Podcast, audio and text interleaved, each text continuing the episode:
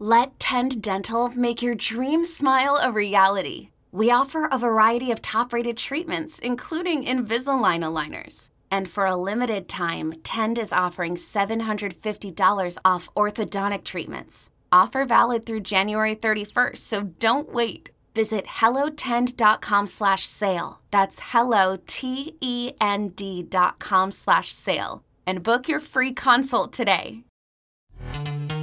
This episode is brought to you by Pepsi Wild Cherry. Pepsi Wild Cherry is bursting with delicious cherry flavor and a sweet, crisp taste that gives you more to go wild for. Getting wild may look different these days, but whether it's opting for a solo Friday binge watch or a big night out, everyone can indulge in their wild side with Pepsi Wild Cherry. Also available in Zero Sugar. So grab a Pepsi Wild Cherry and get wild.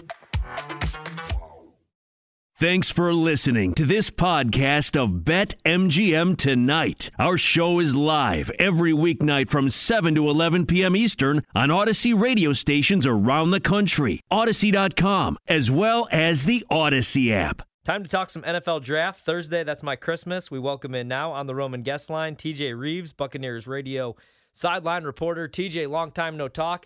Uh, what are you doing to get prepared for the draft?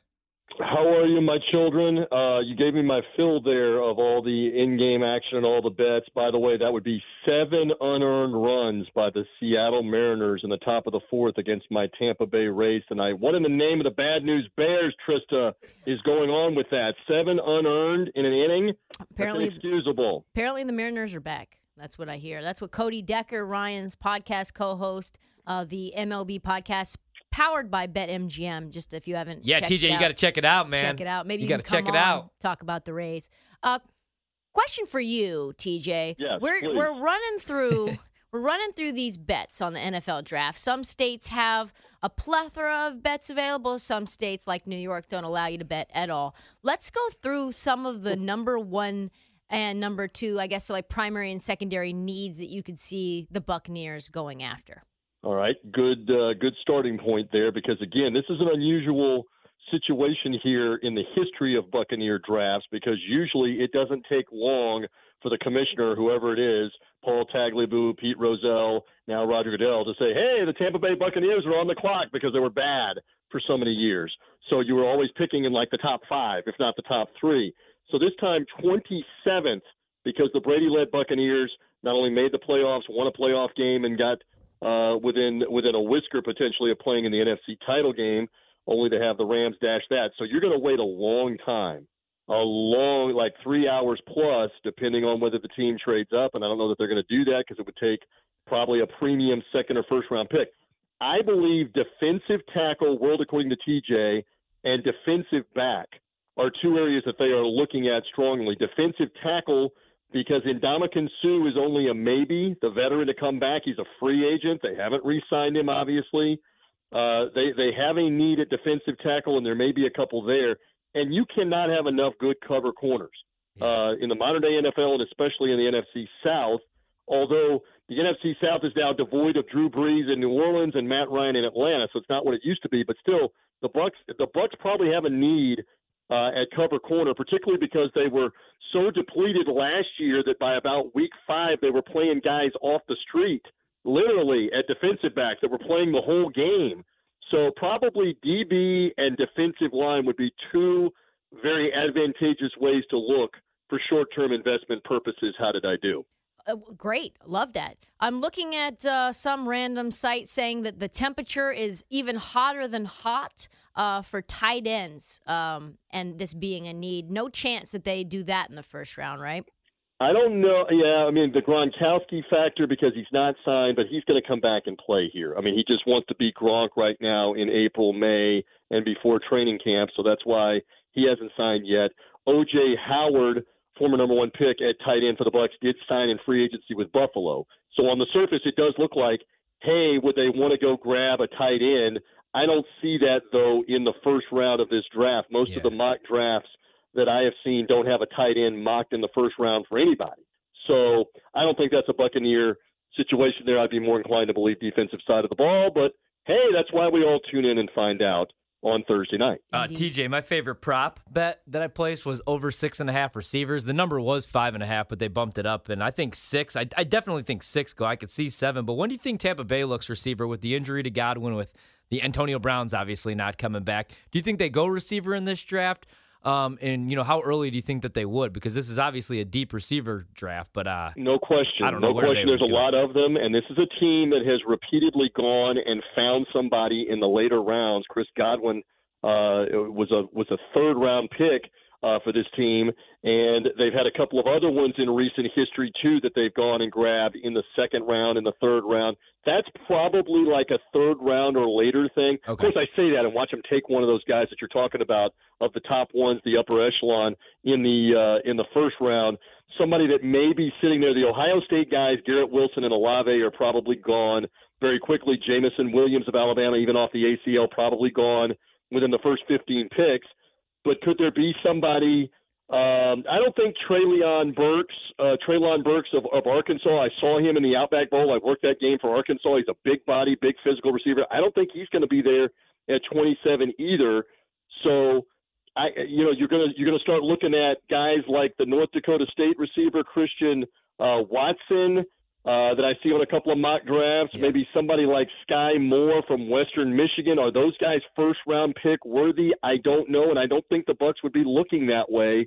Uh, more so again than a priority at like defensive line. They need some defensive line depth. You know, you brought up defensive backs, and neither of these guys are going to be around for Tampa Bay unless they really move up, which I don't think they have the assets to do. But who do you think goes first if you're looking at the DBs? You got Sauce Gardner from Cincinnati, and then you got my pick, who's uh, Derek Stingley Jr., who's now two to one to be the first DB taken. But if you know you're drafting and you've seen these guys play, who do you like more? Well, and Sauce Gardner obviously is a name that has that that uh, first of all it's a clever name, uh, Yeah. but he's he's moved up a lot because of the of the pro day workout and seeing what he did at the combine. Uh, Stingley is an interesting one. Derek Stingley uh, chose not to play at the end of the year, chose not to play in the bowl game, and of course LSU has been a defensive factory, a defensive back factory for years, uh, including the likes of Patrick Peterson. I mean, they, they've had uh, literally probably a half dozen uh, DBs taken in the first round in the last decade of the draft.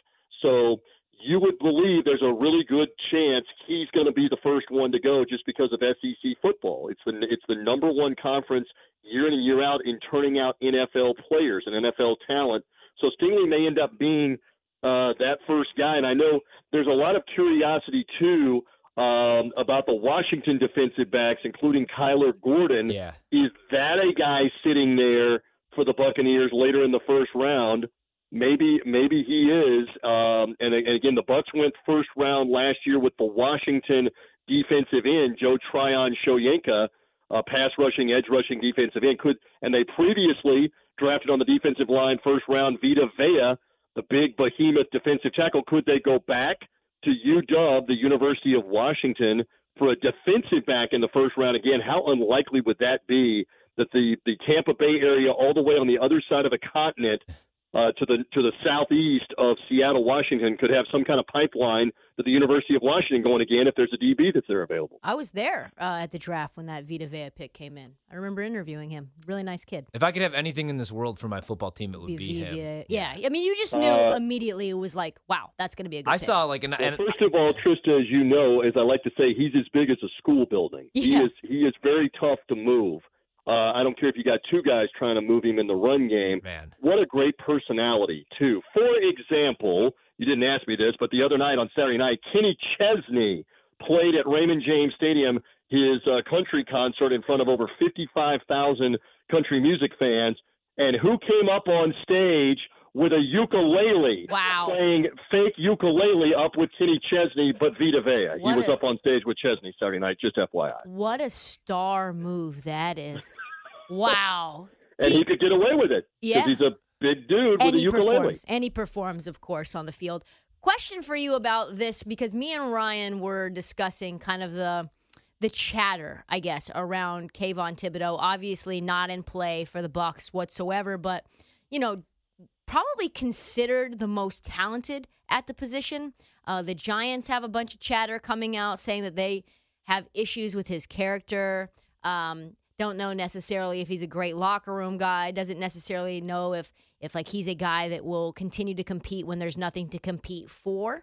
Um, how how do you see this in the draft? Is this just all chatter uh, and basically smoke screens to get the guy that they want, or are there teams like the Giants that you think may be needing to clean house culturally and start anew, especially with Brian Daboll now leading the ship after the Well, Gettleman it's, a, disaster? it's a good point that maybe you want a different culture and maybe he's not the fit, but exactly what you said before that. So many times you hear that stuff coming out of a team, and then suddenly they take the guy Yeah. that you're talking about. It is a smokescreen uh, to try to grab that guy. Look, character is an issue. There, there are certain teams, um, and and I've heard this from coaches that that will put uh, the the letters D N D C, do not draft character, uh, right next to names, uh, just just for their own clarification up on their board, which means it doesn't matter if this guy has fallen right to us and we might have a need at that position.